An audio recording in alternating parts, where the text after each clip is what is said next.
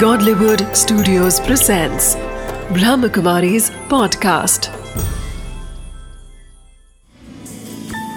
Wisdom of the day with Dr. Girish Patel.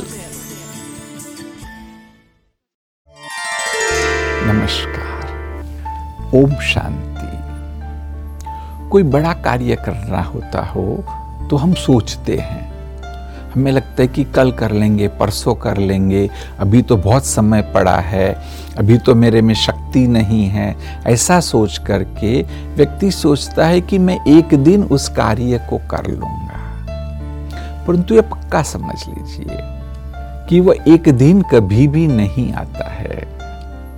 तो कहते कि one of these days never comes कोई भी बड़ा कार्य करना है तो आज ही करना है। ही करना है। बल आप छोटा सा भी कदम उठाइए। परंतु यह नहीं सोचिए कि मैं कर कर लूँगा, परसों कर लूँगा। बस शुरुआत करिए। एक बार आप शुरुआत करेंगे तो आपको आश्चर्य होगा कि कितना जल्दी जल्दी उस कार्य को आप पूरा कर लेते हैं। शुरुआत करने में ही हमें थोड़ी सी दिक्कत होती है। हमें थोड़ा अपने आप पर फोर्स लगाना पड़ता है, थोड़ी सी ज़बरदस्ती करनी पड़ती है। जब आप वह कर लेते हैं तो आगे सारा कार्य बहुत बहुत अच्छा है। इसलिए विस्डम ऑफ़ द डे है कि एक दिन कभी नहीं आता है। आज का दिन ही महत्वपूर्ण है।